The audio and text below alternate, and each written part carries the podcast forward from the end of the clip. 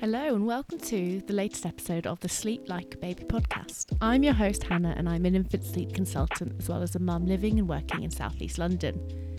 If you are obsessed with how your little one sleeps but don't want to cry it out, but you also feel like the wait it out option isn't really for you right now, well, welcome to the middle ground. This is a place where we talk about all things normal baby sleep, what we can do to optimize it, and what we can let go of worrying about.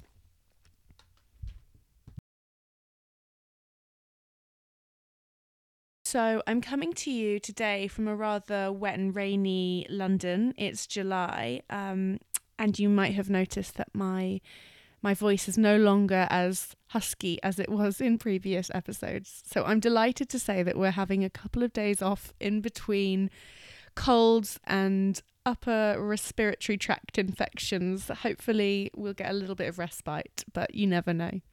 But for fans of my huskier voice, you will be delighted to hear that I actually recorded today's episode a couple of weeks ago when I was still very, very much under the weather. So you get to enjoy my more dulcet tones with this week's guest. And I am thrilled to say that this week I'm talking to someone who I am just just in general a bit of a super fan of. So in November 2020, a new Instagram account appeared with a very lovely post about the importance of um, talking, singing, cuddling, and playing with a baby. Fast forward six months, and Susanna, aka Real Kind Parent, has amassed an amazing online following with over 13,000 people now liking and sharing her beautiful, moving poetry and gorgeous bits of advice about parenting. So she's a qualified holistic sleep consultant as well as an occupational therapist with a background in adult mental health. Susanna has created this amazing Instagram space where parents' natural instincts to soothe and nurture their little ones are not only completely normalized, but they're also passionately and gorgeously advocated for. So I wanted to talk to Susanna about loads of subjects. Her her writing about motherhood has so resonated with me and also her just expertise and experience in mental health and infant temperament and normal baby sleep has been a real inspiration uh, to me. So, in this interview, we cover the illusion of control and perfectionism in particularly new motherhood. We also talk a lot about temperament and sensitivity and personality of our children, of ourselves. We talk about navigating new seasons in parenthood and also about what makes a good baby. And thanks to the wonders of the internet, Susanna and I have come to bond over our two little toddler tornadoes. And although she, I think she calls her little boy a hurricane, and I don't know which is worse, a hurricane or a tornado. I don't know. But anyway, we basically both had Velcro babies we could not put down to sleep. And our both of our sons are kind of high energy, huge hearted, and maybe, shall we say, on the more sensitive side of the temperament spectrum. So, as a result, I think both of us have bed shared with our babies at different stages, and we've had different kind of co sleeping, bed sharing experiences, which we talk about in today's episode. Um, but why this isn't more of a thing that more of us know about in terms of bed sharing and co sleeping and how common this is, why that isn't more of a thing that we talk about before we have babies is absolutely beyond me.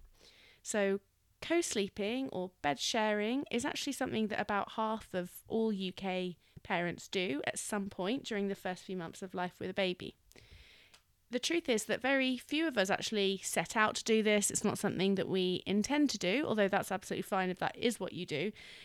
But it normally just becomes a necessity or a really great solution to the problems of a baby who has very short sleep cycles and needs to feed a lot.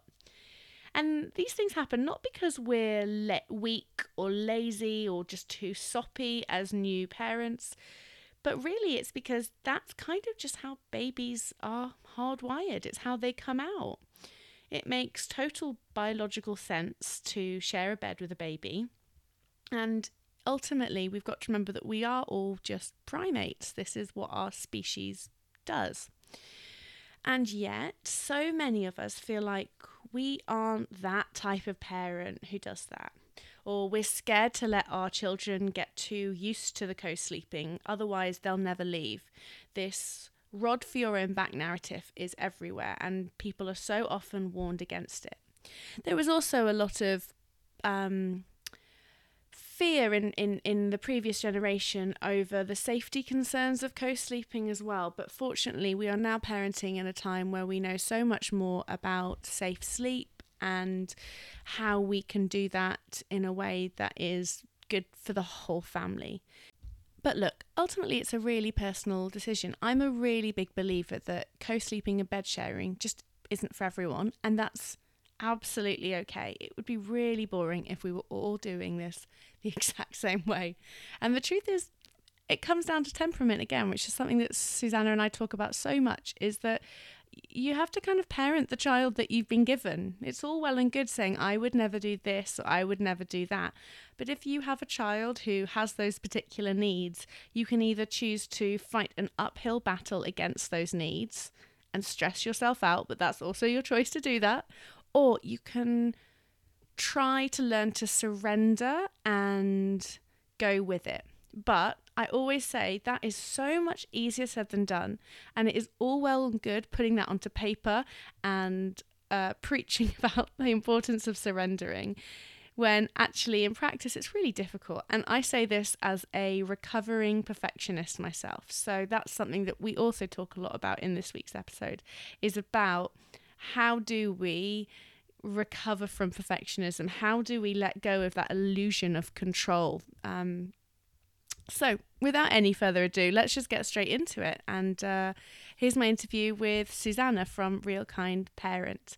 Also, I just wanted to add though, um, if you are a fan of Susanna's beautiful poetry, she does sell some really gorgeous prints on Etsy that you can download and then um, put up in your home. You could frame them, they make beautiful art, and you can be reminded of her really lovely words about motherhood, parenthood, bed sharing, and the bond between parent and child.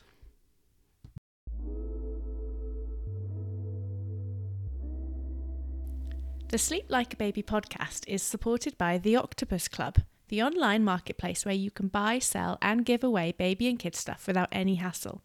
If your home is piling up with toys, clothes, and bits of kit that your little one no longer uses, the Octopus Club offers an easy, environmentally friendly way of selling or donating things to other families. And if you're on the hunt for high quality second-hand goods, this is the place for you. Honestly, the stuff on there is gorgeous. Check them out on Instagram or go straight to their website, theoctopusclub.com, to sign up today.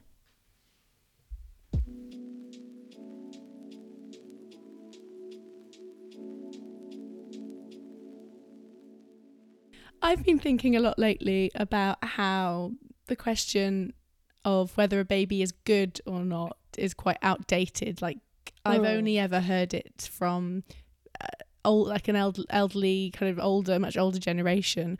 Oh. Um, normally, just very lovely old ladies would stop me on the street and ask me if my son was a good baby. So it's not necessarily something that people in our generation normally ask each other. Where mm. but i do think that that question has been replaced by do they sleep through the night? Are they sleeping well? And it's a question that i just that new parents just get asked over and over and over again. And not just within the first few months but potentially for the first like two years of your child's life which i find a bit strange. Um so I guess today um, I wanted to talk to you about that kind of idea of the good baby and the pressures on sleep and how that can then in turn lead to a sense of failure if your baby isn't sleeping, how your neighbors, mm. cousins, best friends, hairdresser thinks they should do, you know? So mm. I don't know. Were you asked a lot if your son was a good baby? Um, I was, and I was always quite um it always took me back because I just thought I've never I've never heard that question before. It's just quite like what what do you mean by that? Um, the first time I remember, I think we were we were looking around a house because we were moving, and um, I had my son in a sling um, strapped to my chest, and just on the way out, the owner of the house just said, "No, I you know how old is he now, and mm-hmm. is he good?" And I was just thinking, yeah, like yes, he is good, but uh, as you're saying, the sort of implicit message in that is, you know, is he sleeping well? Is he sleeping as long as possible? Because that definitely seems to be the kind of the bar that we measure um, babies at, really, in terms of if they're good, if they're making our lives as kind of manageable as possible. So I think it is very much tied into sleep, and I would I would agree that um, that it seems to be a kind of older generation, but um, I suppose our sort of our version of our generation is just to be asking about sleep. I mean, everybody's just always so curious about it, and um, you know, then that kind of the big golden question, like, is he sleeping through the night yet? Are they sleeping through the night? Which um, I just feel like everybody everybody wants to know yeah, it's and I feel as well like it's a piece of information that's often passed around, so that you're like, mm. your friend might say like, "Oh, did you hear that Susie's baby's three months old and sleeping ten hours a night?" And you hear like, you know, I don't know. I feel like it's yeah. it kind of in the same way that sometimes that you hear when people give birth, they'll say like, "Oh yeah, the baby was this many pounds and mm. she did hmm. it without any drugs." You know, it's these kinds yeah. of um, these gold standards that we pass around, and you know, mm. then therefore, if you didn't have a, a, pain free, you know, like a, you know, a medication free birth, or if you didn't don't have a baby that's suddenly sleeping ten hours a night, you just instantly get this mm. message that like, oh well, then you've got you've done it, you're doing it wrong, or yeah, definitely. And I so so that so resonates with me with the birth because um my birth was the total antithesis of what I had imagined and what I was kind of working towards. And I think I also had that view that, you know, I, I basically was doing the hypnobirthing and I wanted it to be uh, in water and as natural and calm as possible. Um, and it ended up being just the total opposite mm. and extremely heavy med- heavily medicalized and um, you know all the eventualities that you kind of didn't want to happen um, and i think the sort of the implicit message with with kind of preparing for birth and in the way that i did and also with sleep with a new baby is if you just learn enough if you just apply yourself and commit enough to gathering all the facts as possible and um, implementing as much advice and learning all this information that you don't already know yourself and consulting as many books and experts, then you should be able to orchestrate the kind of birth you want or engineer your baby's sleep in the way that you'd like it to be. But um, the problem with that is these are natural processes that um, we just can't control. And I think I think a huge contributing factor to us um, ending up feeling like failures with this and ending up feeling like we're not doing the right thing is this illusion of control that is so pervasive across parenthood and birth and baby sleep that you know the idea that we should be able to manage it if we're just dedicated enough or if we just mm. um, you know in some ways are kind of perfectionist enough or mm-hmm. do enough when actually you know as you know sleep is homeostatic it's biological it's not something that we can um, engineer really mm-hmm. yeah did you did you feel that before you you had your son then did you feel like you were you would be able to kind of outsmart nature because I did, but I don't know if that's just me.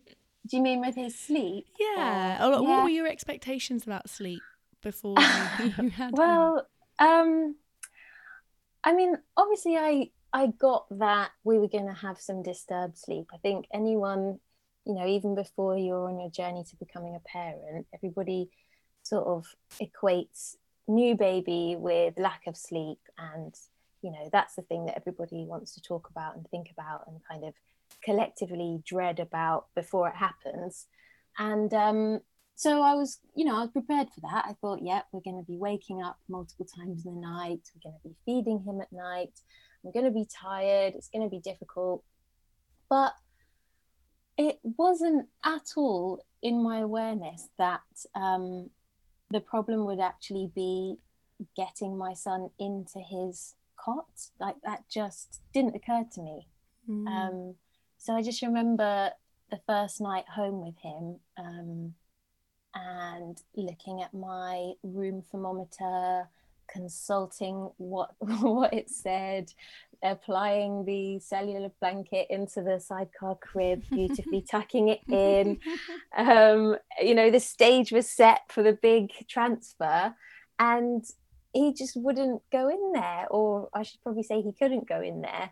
Um, it just wasn't in his capacity at that time to be separated from me, even though it was right next to my bed. So, um, so then a huge sort of part of that initial first journey with his sleep, a huge amount of our energy was just taken up with furiously like Googling if that was normal, mm-hmm. what to do, like what on earth can we do if he won't go into his cot, like how are we going to sleep? Um, so I think, I think, yeah, I don't think I expected that at all. I had no idea that, um, you know, part of this experience of the fourth trimester is the fact that a baby has been totally enclosed in the womb and is used to being held by your body. So, of course, they're going to want to be held by your body on the outside as well. But um, yeah, so I, I don't think I was prepared for that. And I think most of my sort of researching and learning and trying to prepare was really just preparing for the birth. I don't think mm-hmm. I did enough preparation with actually um, how to manage when he's here and, and what realistic expectations would be for his sleep. So that was definitely a learning curve. Yeah. I feel that's just been my experience of parenthood, though. You know, I've, I've yeah. every single new phase has sort of come at me, and I've thought, oh, why didn't I think that one day my baby would be a toddler, and why didn't? Yeah, exactly. like I spent so much time thinking about baby things, and then suddenly I had this like walking, talking little monster in my life, and I was like, well, what do I do with that? Yeah. so yeah, so every phase, every stage kind of comes suddenly, and I, I, I personally, I've never felt prepared for each stage. Yeah. But um, I think that's, and also I don't know how long you were um in hospital for after your birth, but often for the first twenty four to forty eight hours, a baby kind of, a lot of babies when they're newly born are so sleepy that they often will be put down Mm. So for me, I had a very similar experience to you, but in the hospital, we were putting our son into the little like plastic kind of bassinet thing they have yeah. in, in, and and he was sleeping on his back just fine there next to us but i guess it was it's very hot in the hospital and mm. you know they've just they're they're exhausted and recovering from birth aren't they so yeah. even though he wasn't exactly you know sleeping for long stretches we he was we were able to put him down and then we came home when he was 3 days old and by that point, we just could not place him anywhere when he was asleep.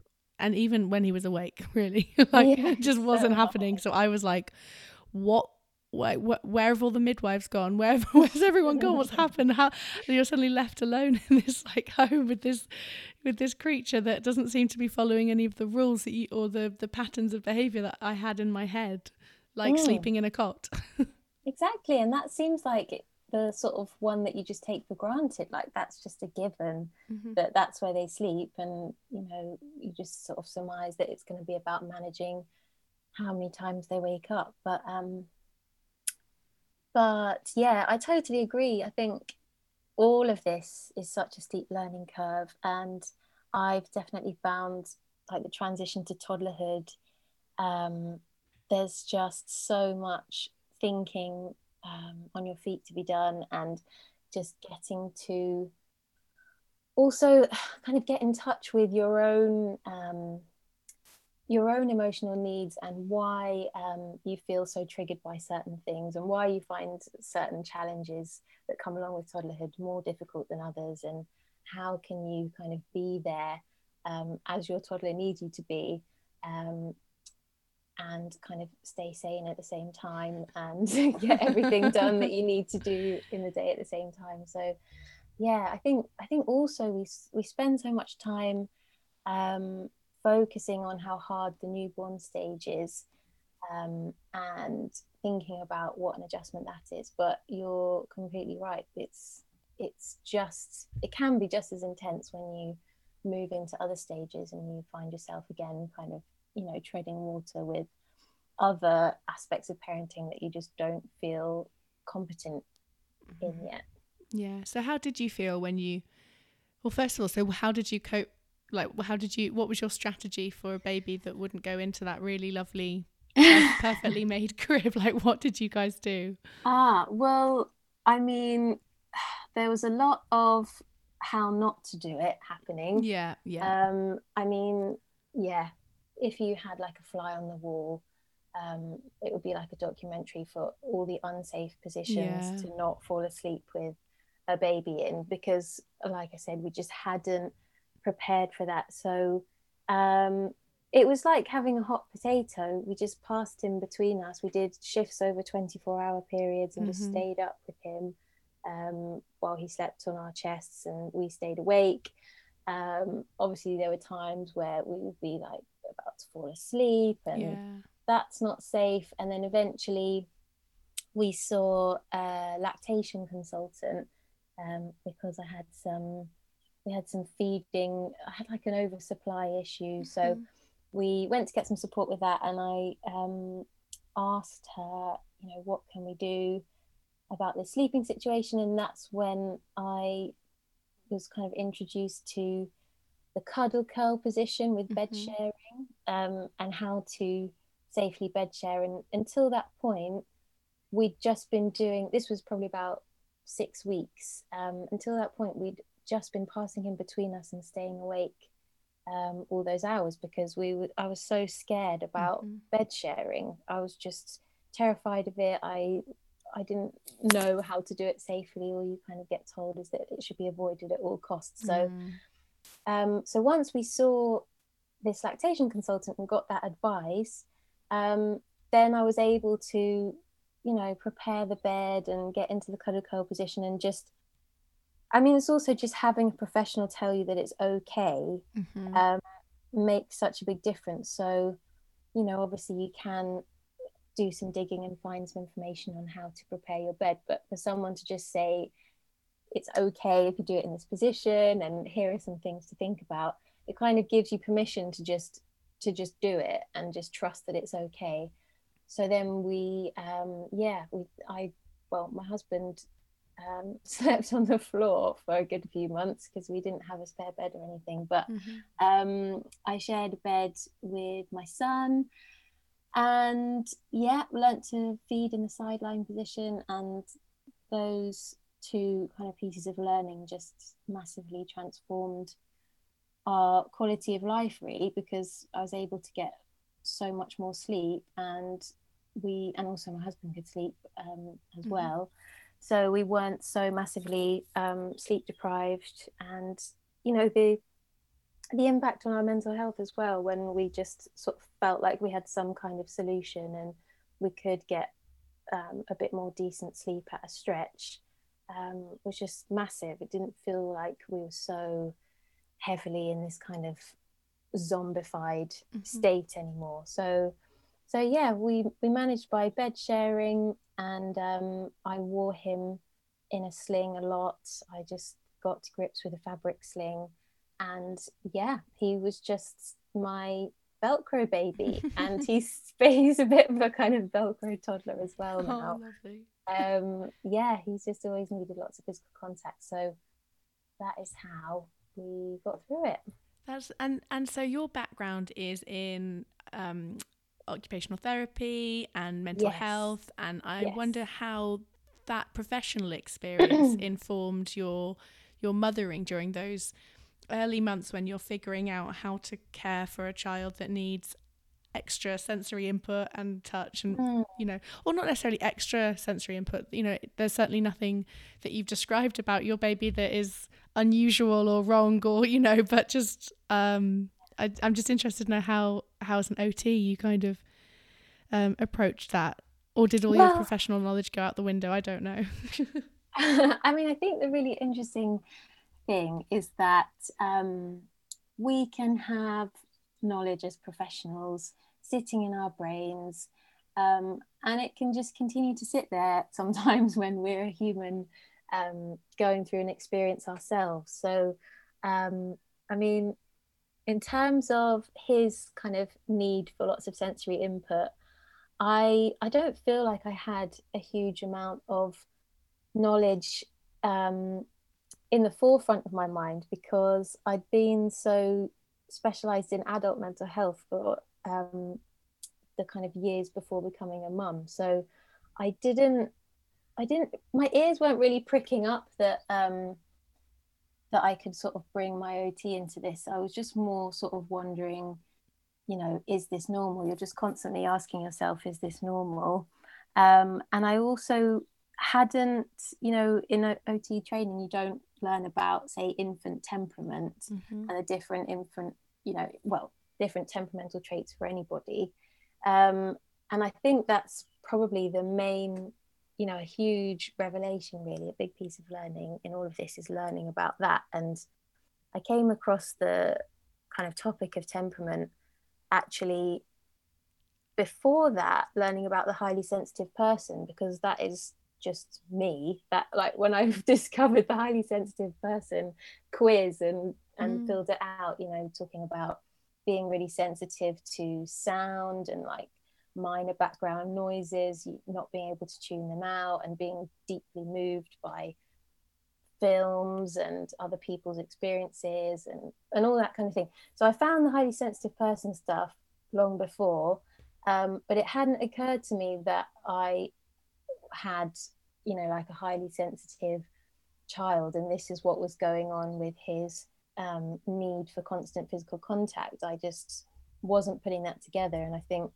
in the sort of sleep deprived state you're just yeah you're just trying to kind of put one foot in front of the other. But um, i also i think a lot of um, a lot of our experience in the beginning was probably as well due to the kind of birth that he had um, he just probably needed lots more sort of reassurance and um, and just needing to be close uh, because of maybe how distressed he got at some stages. But um, yeah, that's think, such a long long ramble. No, Sorry. not at all. I think that's really interesting, and I think it's something that not a lot of people talk about is the idea that birth impacts a baby as well. So mm. we um, obviously we need to talk about ha- and support how it affects the parents that experience it. That's really important.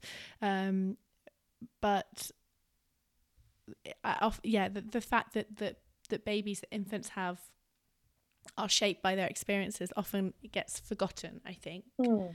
Um, which which is just fascinating. You know that I think that you know that it's so easy to forget that your baby needs to recover from birth as well and that that, yeah. that, that experience may may shape them it, or you know there's different kinds of memory aren't there you know we we mm. like to hmm. think of of memory as these things that we can you know that we associate with our verbal logical sides of our brains but we have obviously you know children before they're verbal have have memory but they hold it in their bodies they hold it in their mm. kind of hmm.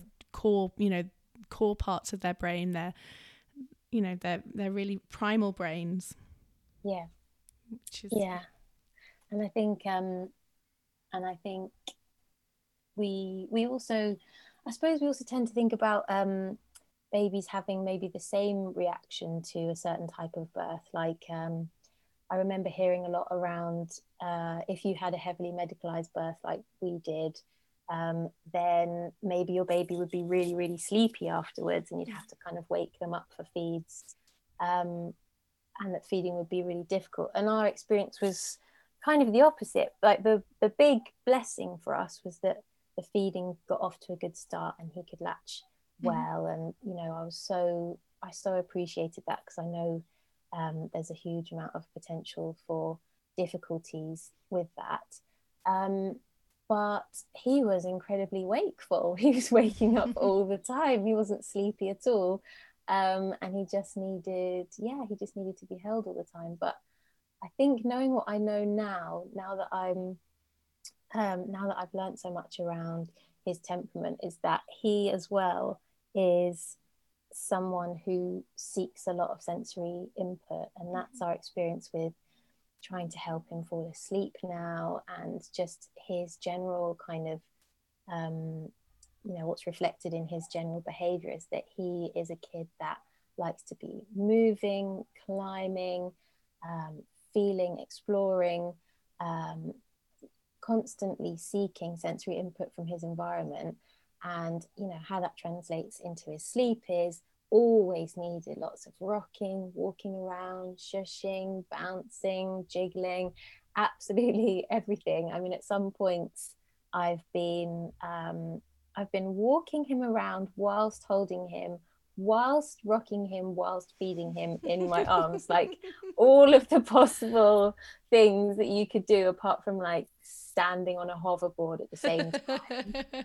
um, so he's just like, give me all the sensory input, just give it to me. So I think, I think knowing that now, that was what was going on for him when he was a newborn. So he was just like wanted to constantly be held and surrounded, and you know, just the, the sort of pressure, the deep pressure in his sensory system of being in our arms and and feeling, you know, feeling his weight on our chests. So and that's that's okay too. Like that's normal too. I think we just don't have enough of a understanding of what the range of baby temperament and needs can look like um, and I think probably media has a lot to do with that as well. You know, you, when you see babies in movies, they're just maybe in a Moses basket in the corner of the room, maybe mm-hmm. in a mm-hmm. cot, um, maybe on a mat staring up at a mobile very happily.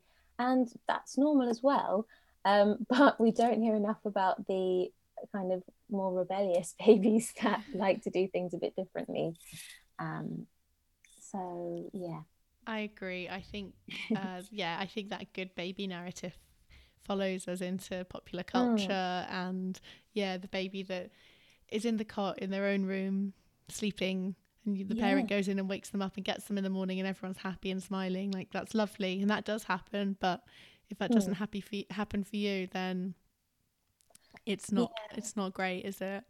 Yeah, and I think also, I mean, popular culture and also popular literature. I mean, all the I've read so many baby books and parenting books in my desperate quest to crack the sleep code and you know like be able to sleep and be able to have hands free and things like that and um you know also been part of the the kind of the mum whatsapp groups and everyone everyone's sharing tips and information from what they're reading and I think um, I was always so amazed by how uh, black and white everything is. Like, you know, the baby is X amount of weeks now. Um, so here is the exact plan of the day when they're going to feed, when they're going to sleep, um, what you should do in between that time, scheduling in the play, um, and you know saying right their bodies are this size now. They don't need they don't need as much milk anymore. You can drop this the snack feed at this time or whatever. Um, and you know laying out when the night feeds should be by age as the weeks go on and progressively dropping them. It's again sort of gives us this this really this really strong message that we can control all of it and um, we should be able to control all of it and no kind of room for individual variation within that or even not not allowing parents the room to start actually feeling their way through the process. And i think that is a huge that's a huge issue for me is that we've kind of been given the message that we need to keep learning and learning and knowing and knowing but that moves us further away from being able to be feeling enough what we think the appropriate thing to do is. And I'm not saying that everyone should kind of land into their parenting role really confident and have really strong instincts and be able to access them perfectly straight away. But I think if we we're able to feel a bit more empowered that our feelings are actually incredibly valuable and and we can leave a bit of space for them in all of this, then it would be easier to use them. Whereas I think the problem is, you know, we've got all the books and all the social media accounts and all the apps even now, which just kind of give you the message that you need to um, you need to gather as much outside information as you can um, and learn all of these really hard facts that you couldn't in, inherently know yourself already in order to be able to parent effectively in order to be able to get through it when really we should be encouraging people to actually turn inwardly a bit more um, and become confident in themselves through getting to know their individual baby um, getting to understand what they do and when and reading their cues and building their confidence within that relationship rather than always thinking that um, they don't have it within them and they have to kind of turn to to to all this outside information. So i think that's such a good point. I i think it's really um i won't say uh, when you were saying that i was thinking how how how a lot of the mainstream parenting advice isn't just seeking to separate parents from their children or encourage independence between the two, but also to separate um, you, you from yourself. Mm. So there, um, I think that's really interesting. It's not just about separating the mother and the baby, but it's about separating the mother from herself, from her instincts, mm. and that's that's what I find the saddest thing, I suppose. Mm. Um, yeah. And that you know the way that we care and nurture and parent our children, it's for us as well as for them. So if mm. you have mm. had a a difficult experience at some point in your in in parenting, you know, tuning in and connecting and reconnecting and having that bond with your child, it helps you move through it as well as them. It's a bi-directional relationship, and mm. um, the benefits for both of you are enormous. Um, I don't I totally agree with what you just said. um, yeah, I think also what was going through my mind as you were talking about that is how a parent nurtures and cares for and you know i've got like the image in my mind of like a lion licking licking the ears of her lion cub like how we um, nurture our children with babies for some reason it's just become everybody's business. And um, was just thinking when you were saying that, it's not as if anybody says to you, you know, you really shouldn't stroke your husband's hair when he's falling asleep because because he might become too reliant on that. And if he wakes up in the night, you don't want him to need you to stroke his hair to fall back asleep. Um, but with babies, it's just like completely up for grabs, and people can take these really intimate um, sacred behaviors that we have that are just so special between a parent and their child. And just give parents all of these wild ideas about how they're not okay or they should only be used at certain times. And um, you know i so agree with you. It's kind of moving people further and further away from their sort of core instincts and their um, identity and um, how sort of at home they feel in their um, behavior as a parent. And did you feel so when you'd um, kind of embraced the co sleeping, baby wearing, just, hmm. you know, when you'd found your rhythm with all of that stuff, did you mm-hmm. find that people, did you feel judged for it or did you feel that people were mostly kind of supportive and let you get on with it? Um, a bit of a mixed bag, really. I think the bed sharing people have always not really got it. I think I only know like one other friend who um, shared a bed with her son.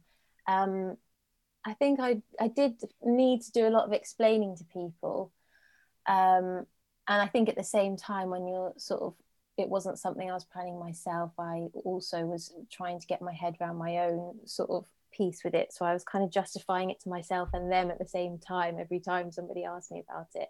Um, but yeah, I did. still get a lot of questions from people. Um, you know, why don't you help him with some spaced soothing? And why don't you just try the sleep training? And my husband, um, you know, would say, oh, one of my clients has had a few kids herself, and she's asking why, why isn't you know why isn't our son self-soothing yet? And this kind of self-soothing thing was kind of born in our minds. And um yeah i think i think maybe at the beginning people understand a bit you know all the carrying and the sleeping next to each other. But i think then it does kind of get to a point where they think well what's going on now? Because um you know we don't really get why he's now not sleeping on his own or mm-hmm. um especially i think with the, the carrying him in a sling i carried him really until he was just um, well, I know actually you can carry toddlers, but yeah, um, I haven't I haven't found a good carrier for myself yet. Though my husband still does carry him.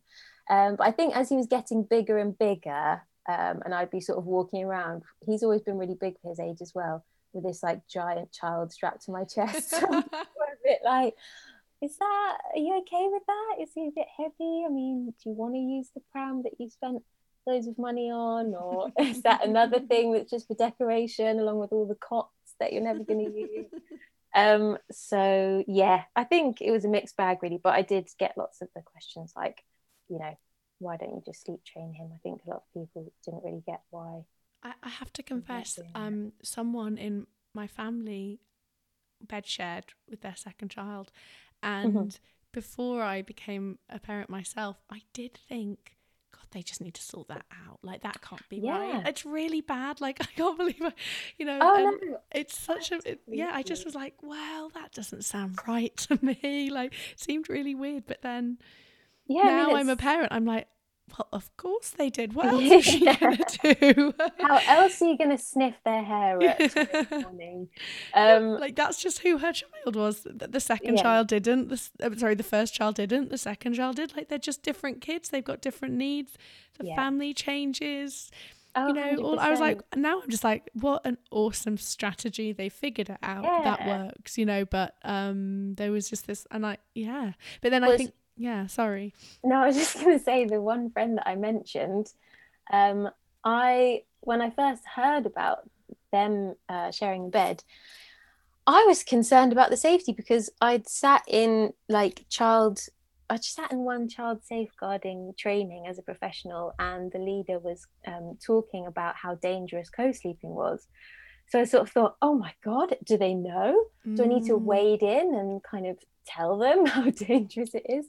Um, and now I'm just like this massive advocate for co-sleeping. Yeah, so me too. Um, yeah. so, so it's like, you know, people aren't it's not people aren't bad for for not understanding it. It's just not normalized at all. And also a lot of people who do do it don't feel able to disclose that um, mm-hmm.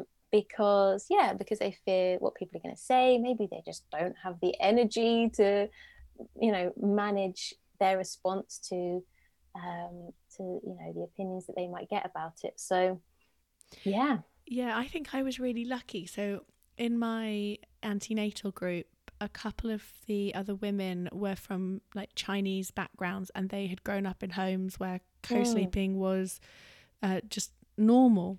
So yeah. most of us at some point, I think, co-slept.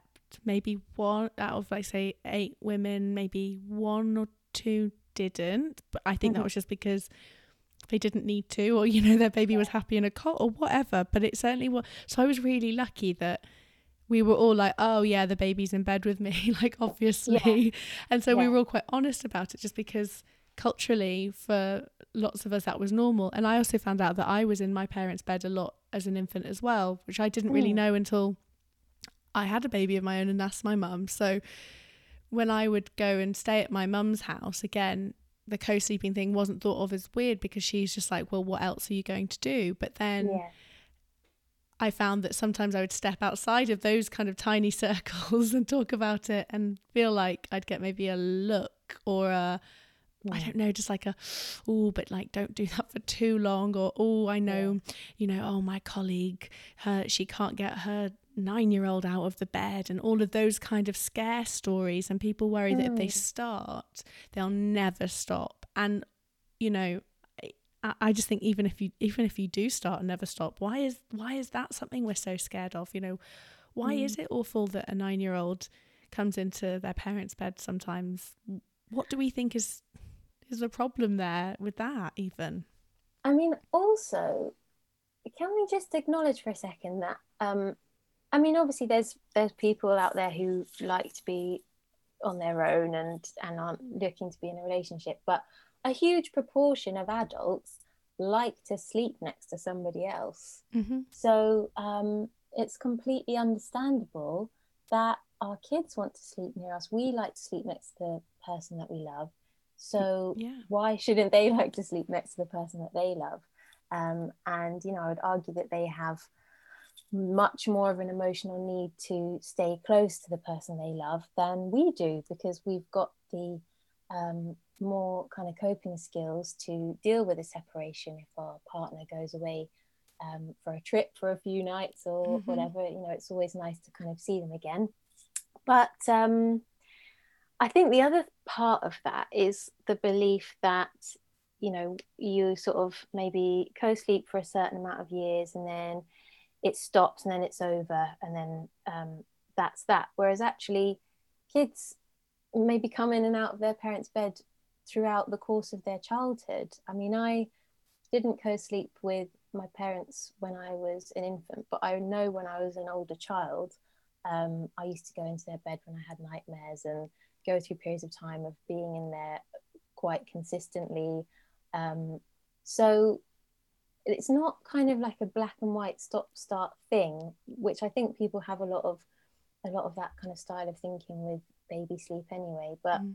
um, I think the the probably the biggest um, issue that I'd have with that view is that um, the belief that by embracing uh, our kids' need for closeness and their kind of need for us to be there, we're setting themselves, we're setting them up to not become independent later down the line, and that just isn't true. I think the more, um, well, we know that the more that we embrace their need for us and their dependence, the more secure that they can feel in that relationship, um, and the more safe they feel, and then eventually, when they become developmentally ready to separate from us, they feel safe enough to do that. And if they know even that our door is open and they can come back into our mm. bed or into our bedroom, um, you know, the times when they might want to, if they're going through something big in their lives, a big transition, a growth spurt, something's happening at school, they're having some nightmares,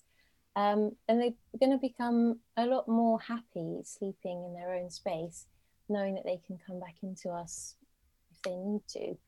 Mm-hmm. Definitely, and and as well, like I think, I think it's really important to know that I, I think it all comes back down to temperament, doesn't it? And that that temperament is this um on person it's this big spectrum and there's not these kinds of I feel like we often want to just categorize babies into well you're a clingy baby you're a you're a mm.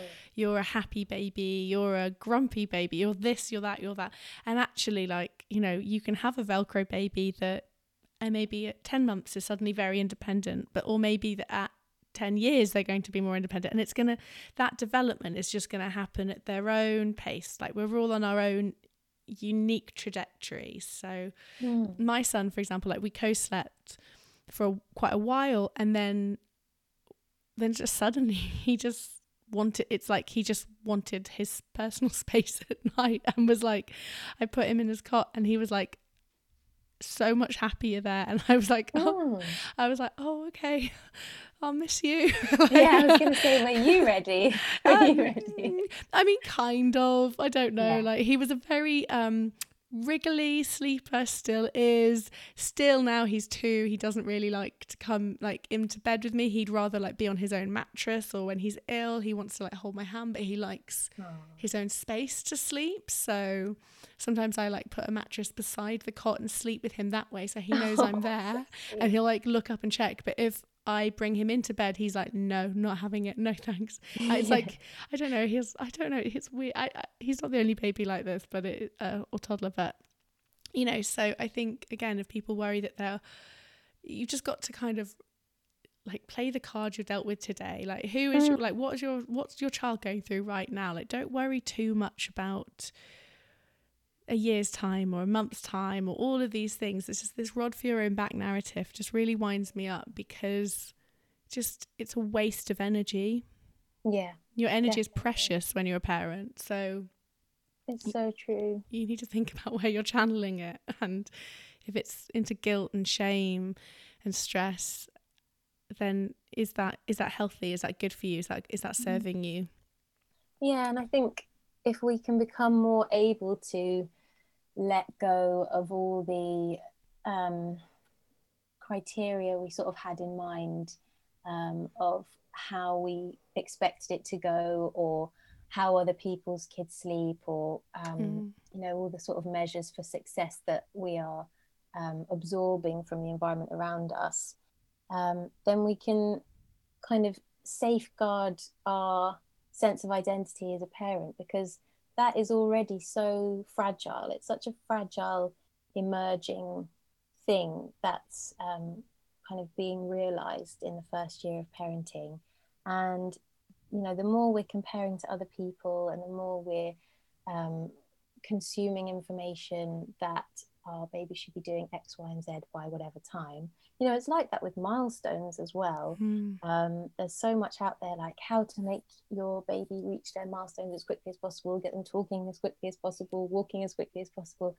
It's um, it's like another thing for parents to compare about, and I think if we can just like really just breathe a bit more and soften our expectations and um, just enjoy this new relationship and relating to this unique person in front of us, then we can safeguard ourselves a bit more from um, the potential for feeling like failure or we're not doing enough or we're not achieving enough or, you know, living in that um, worrisome future case scenario that they're never going to get out of our bed or they're never going to sleep for longer stretches or um, we're going to be feeding in a certain way longer than we can sustain um, because you know trust that they are an emerging human being as well and their needs change their development um, goes along as it naturally um, needs to.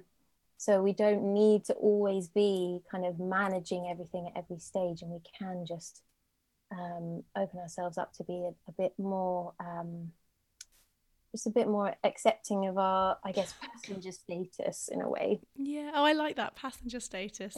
I like that. Yeah. Yeah.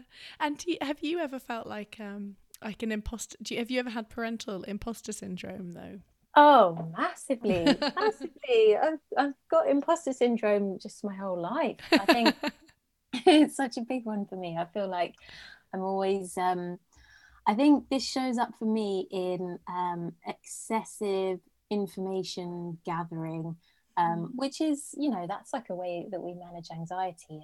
When we think about anxiety, it's um, a lot of the time about how much we're able to tolerate uncertainty and the way we deal with that. It, it, we deal with it in a lot of ways, maybe seeking reassurance from other people, um, maybe checking and really deliberating on decisions before we make them. And a huge element, um, for me at least in parenting, is just like the constant need to find all the information, you know, read enough books, um, know enough.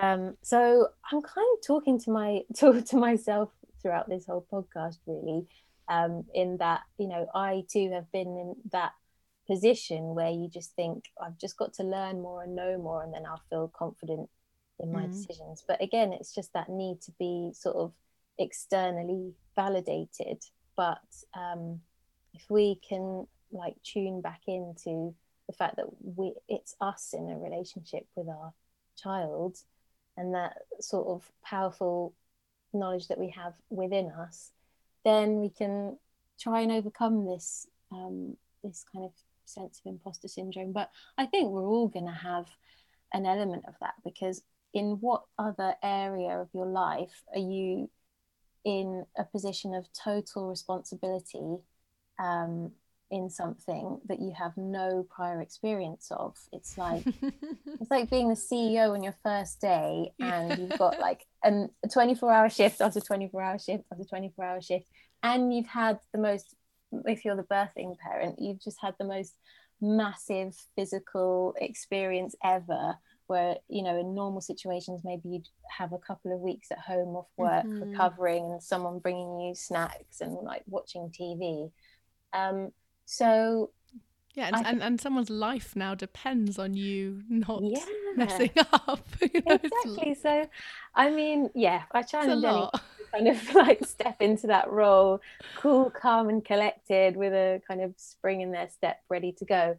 So I think we're all, yeah, we're all going to have that imposter syndrome at some point. and I think the important thing is just trying to, I guess, surround yourself with um, people as much as possible who are just going to help you begin to find your confidence and kind of be there celebrating with you when you when you figure things out and, and just remind you that you're learning together and um, it's a process and no one knows if they're doing it right either like no one knows if it's you know you kind of hope that it's going okay but like ultimately yeah. it's it's a long game isn't it i mean you just you keep plowing away hoping oh, you're yeah. not messing up your child too much yeah but that's why we have to really forgive ourselves for all the comparison that we do because all we want to know is that like we're doing it okay we're normal our kid is normal you know um everybody's also finding it difficult we're struggling they're struggling. So you know it's such a human thing to do to compare our situation with others because we're social beings. We just want to know that we are um, you know having a similar experience to someone else and feel connected with that because yeah we got no experience of doing this before um, and we just as you say we just hope we're doing it okay enough. I hope we're doing it good enough. so what would you what would you what do you wish that someone had just told you? I know this is a big question, but you know, what what do you what would have just saved you a little bit of I don't know, hmm. yeah, wasted energy. What do you feel you wasted your energy too much on?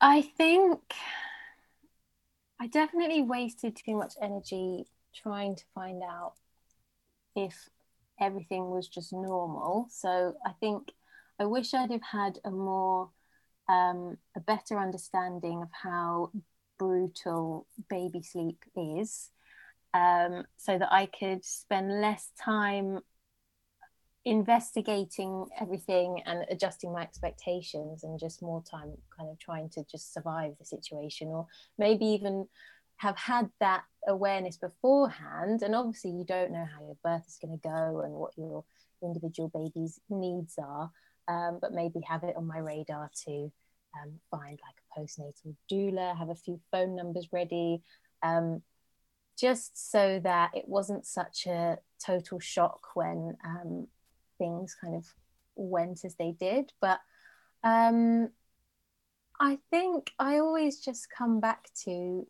the instincts and just giving ourselves permission to um, totally indulge in our nurturing. And this wasn't so much the thing when my son was a newborn, but more when we were kind of going into like four months plus, when I started to think more about his sleep and you know become more and more sleep deprived and think like right how do people do it? How do babies start to sleep more. Um, and then obviously all the normal stuff you read is all about you know sleep training and self-soothing and not doing lots of the things that we were doing like sleeping next to each other feeding to sleep rocking cuddling all of that stuff. I think um, i've reached such a place of like celebration of all of that nurturing and all of that um, the way that we help them fall asleep now. Whereas i wasn't like that at the beginning. I was totally doubting all of it and you know why wouldn't you believe everything that you're reading? So i think i would just say to myself that there's a reason you feel so strongly kind of attached to your baby. There's a reason that um, you know you're finding it hard to uh, even think about implementing what you're being told to do, and you absolutely aren't creating a rod for your own back by supporting him to sleep or you know keeping as close to him as he needs you to be, um, and that also you're going to really miss this at some point. I know people kind of frown when they hear that and they think that's being like a enjoy every moment kind of um, they, they hear that as like a kind of enjoy every moment kind of comment. And it's really not because there's absolutely no way you can. And i did not enjoy every moment.